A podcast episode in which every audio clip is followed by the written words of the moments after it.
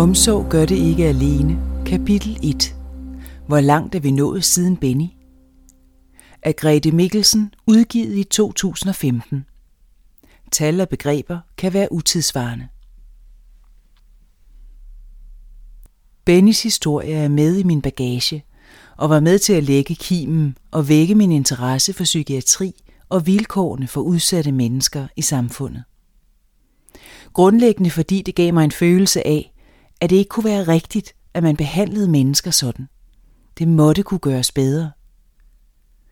Jeg endte med at beslutte mig for en uddannelse til socialpædagog og tog sideløbende kurser og fulgte forelæsninger i psykiatri, når der var mulighed for det. Mens jeg som 16-17-årig samlede point for at komme ind på seminariet og var i såkaldt forpraktik på fritidshjemmet Lundely i Fredensborg, trængte historien om min bror sig på igen. For fritidshjemmet var oprindeligt børneasyl, og det første sted Benny blev anbragt, da han nåede skolealderen og blev tvangsfjernet. Samtidig var det her, jeg for første gang fattede interesse for det, der senere skulle danne afsæt for Grænhøjen. Jeg var med fritidshjemmet ude at besøge en gammel bondegård, et behandlingskollektiv, der var del i det, som blev kaldt Miljøerne.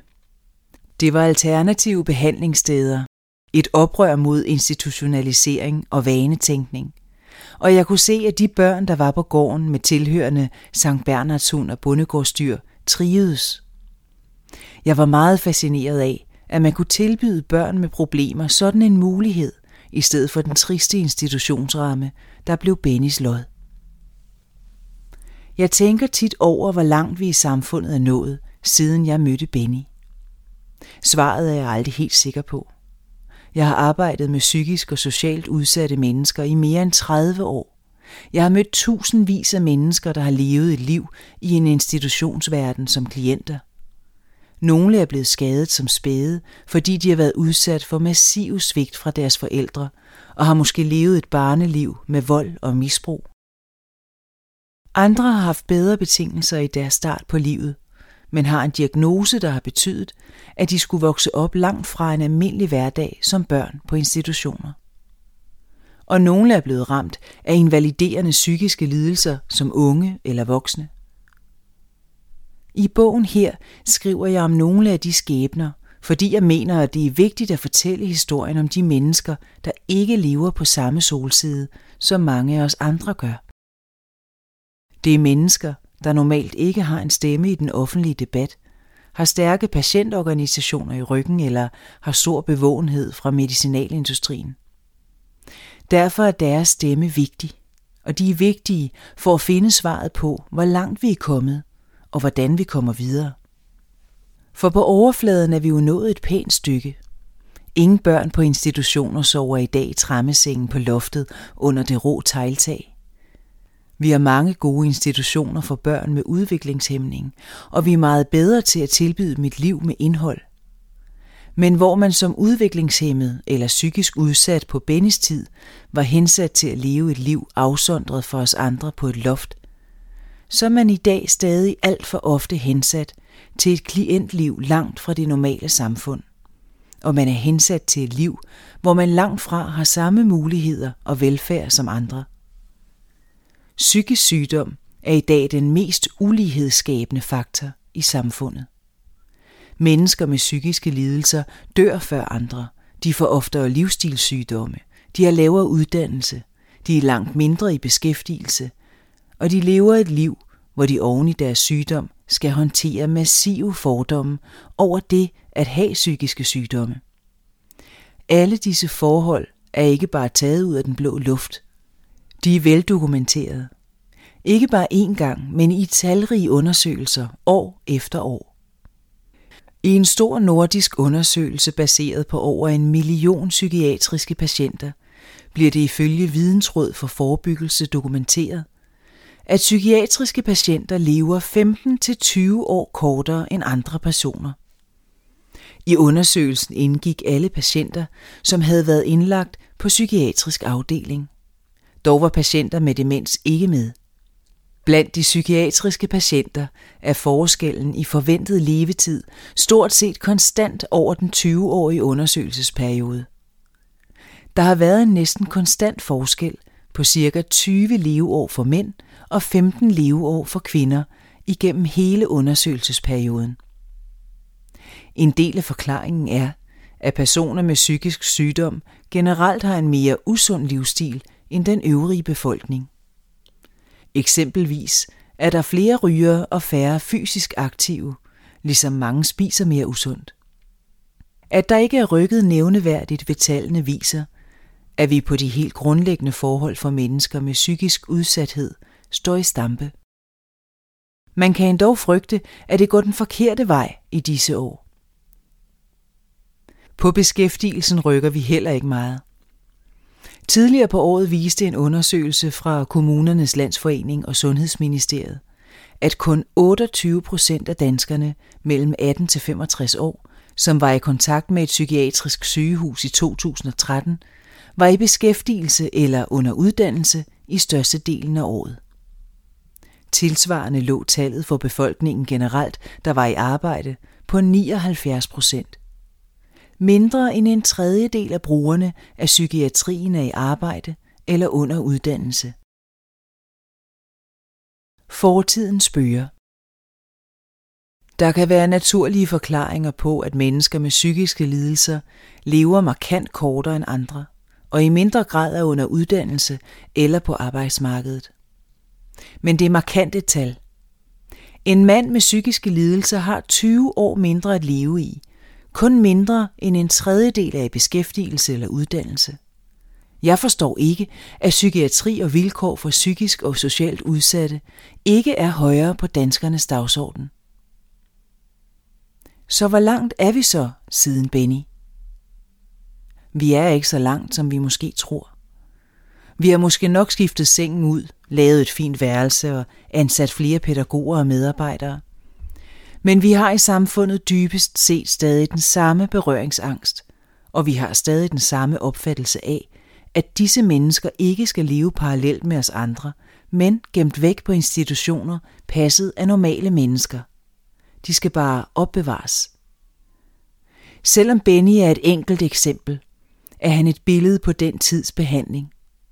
Netop det historiske og kulturelle perspektiv er vigtigt, når vi skal se på, hvorfor vi behandler psykisk udsatte mennesker, som vi gør. Vi skal ikke mere end tilbage til 2010, før behandlingsgarantien sidestillede somatiske og psykiske sygdomme med en behandlingsgaranti på 2 måneder i voksenpsykiatrien. Men vi skal nok endnu længere tilbage for at finde forklaringen på, hvorfor der i dag er så stort skel mellem psykiske og somatiske sygdomme. I modsætning til fysiske lidelser er psykisk sygdom i århundreder blevet betragtet som en følge af synd og skyld eller djævelens værk. Som en konsekvens heraf blev mennesker med psykiske lidelser stemplet og udstødt. I middelalderen blev de gale set som familiens ansvar. De sindssyge, som man sagde dengang, blev spærret inde i private såkaldte dårkister, der bestod af et brædeskur, som den sindssyge ikke kunne bryde ud af. Senere blev der oprettet offentlige dårkister. De var tilknyttet stiftshospitalerne og var specielt beregnet til at optage de afsindige, som blev betragtet som så farlige for sig selv og deres omgivelser, at de skulle holdes indespærret. Dårkisterne var små plankekasser med en luge til at række maden indad og med indbygget brikse. Familien var indtil midten af 1800-tallet helt afgørende for forplejningen og behandlingen af den syge. Det første psykiatriske hospital, som byggede på behandling og helbredelse, så først dagens lys i 1852. Det var St. Hans Hospital, Jyske Asyl i Aarhus. Hospitalet blev udviklet på idéer fra Harald Selmer, som i dag regnes for grundlæggeren af moderne dansk psykiatri. Næsten 100 år efter, i 1938, fik Danmark sindssygeloven. Den skulle sikre patienternes retsstilling over for lægerne og betød blandt andet, at personer, der blev tvangsindlagt, kunne klage til justitsministeren. Dette korte historiske tilbageblik viser, at psykiatrien har en fortid med skyld, udstødelse og dæmonisering. og det tager mange 100 år at udviske det og få et lige så nuanceret syn på psykiske lidelser som somatiske. Det hjælper selvfølgelig ikke, at det kan være svært at forstå for mange mennesker, hvad en psykisk lidelse er. Det kan jeg sådan set godt forstå. Mennesker med psykiske lidelser kan reagere så langt fra det, såkaldt almindelige mennesker er vant til. Det er svært at forstå, hvad der sker i et menneske, der rammes af depression.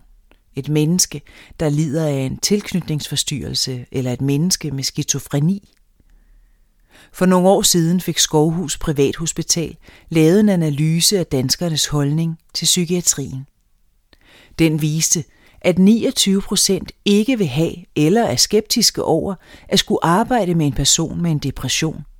Cirka 30% vil være skeptiske eller slet ikke arbejde med en person med ADHD. Og personer med skizofreni var det 53%. Halvdelen på en almindelig arbejdsplads har altså ikke lyst til at arbejde sammen med en person med diagnosen skizofreni. Så bliver det svært. Vi har et kæmpe arbejde foran os med at bryde fordomme og få skabt forståelse for psykiatrien og mennesker med psykiske lidelser. Det er langt vigtigere end love, regler, ressourcer og reformer. Borgere i samfundet. Jeg har arbejdet med dette område i mere end 30 år, og jeg har derfor fulgt både den offentlige og faglige debat tæt i de år. Ofte er jeg ramlet ind i gængse opfattelser og har fået kritik af både pressen og i behandlersystemet. Som eksempelvis på området omkring beskæftigelse, hvor jeg ret tydeligt så, at netop beskæftigelse er nøglen, når det handler om både psykisk og socialt udsatte mennesker. Det vil jeg skrive mere om senere i bogen. Men når jeg nævner det her, er det for at slå et slag for, at vi erkender, at vi er langt tilbage i måden, vi behandler mennesker med psykiske lidelser og de rammer, vi stiller til rådighed for dem. Vi er nødt til at erkende, at vi ikke har samme tradition, historie og kultur, som i arbejdet med de somatiske sygdomme.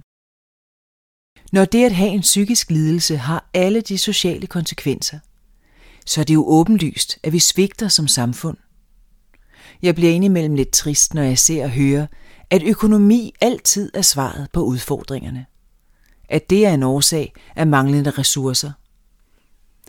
Der mangler givetvis ressourcer rundt om i systemet, men jeg savner en anerkendelse af, at vi ganske enkelt stadig hænger fast i nogle fordomme og meget uværdige opfattelser af, hvad det vil sige at have en psykisk lidelse.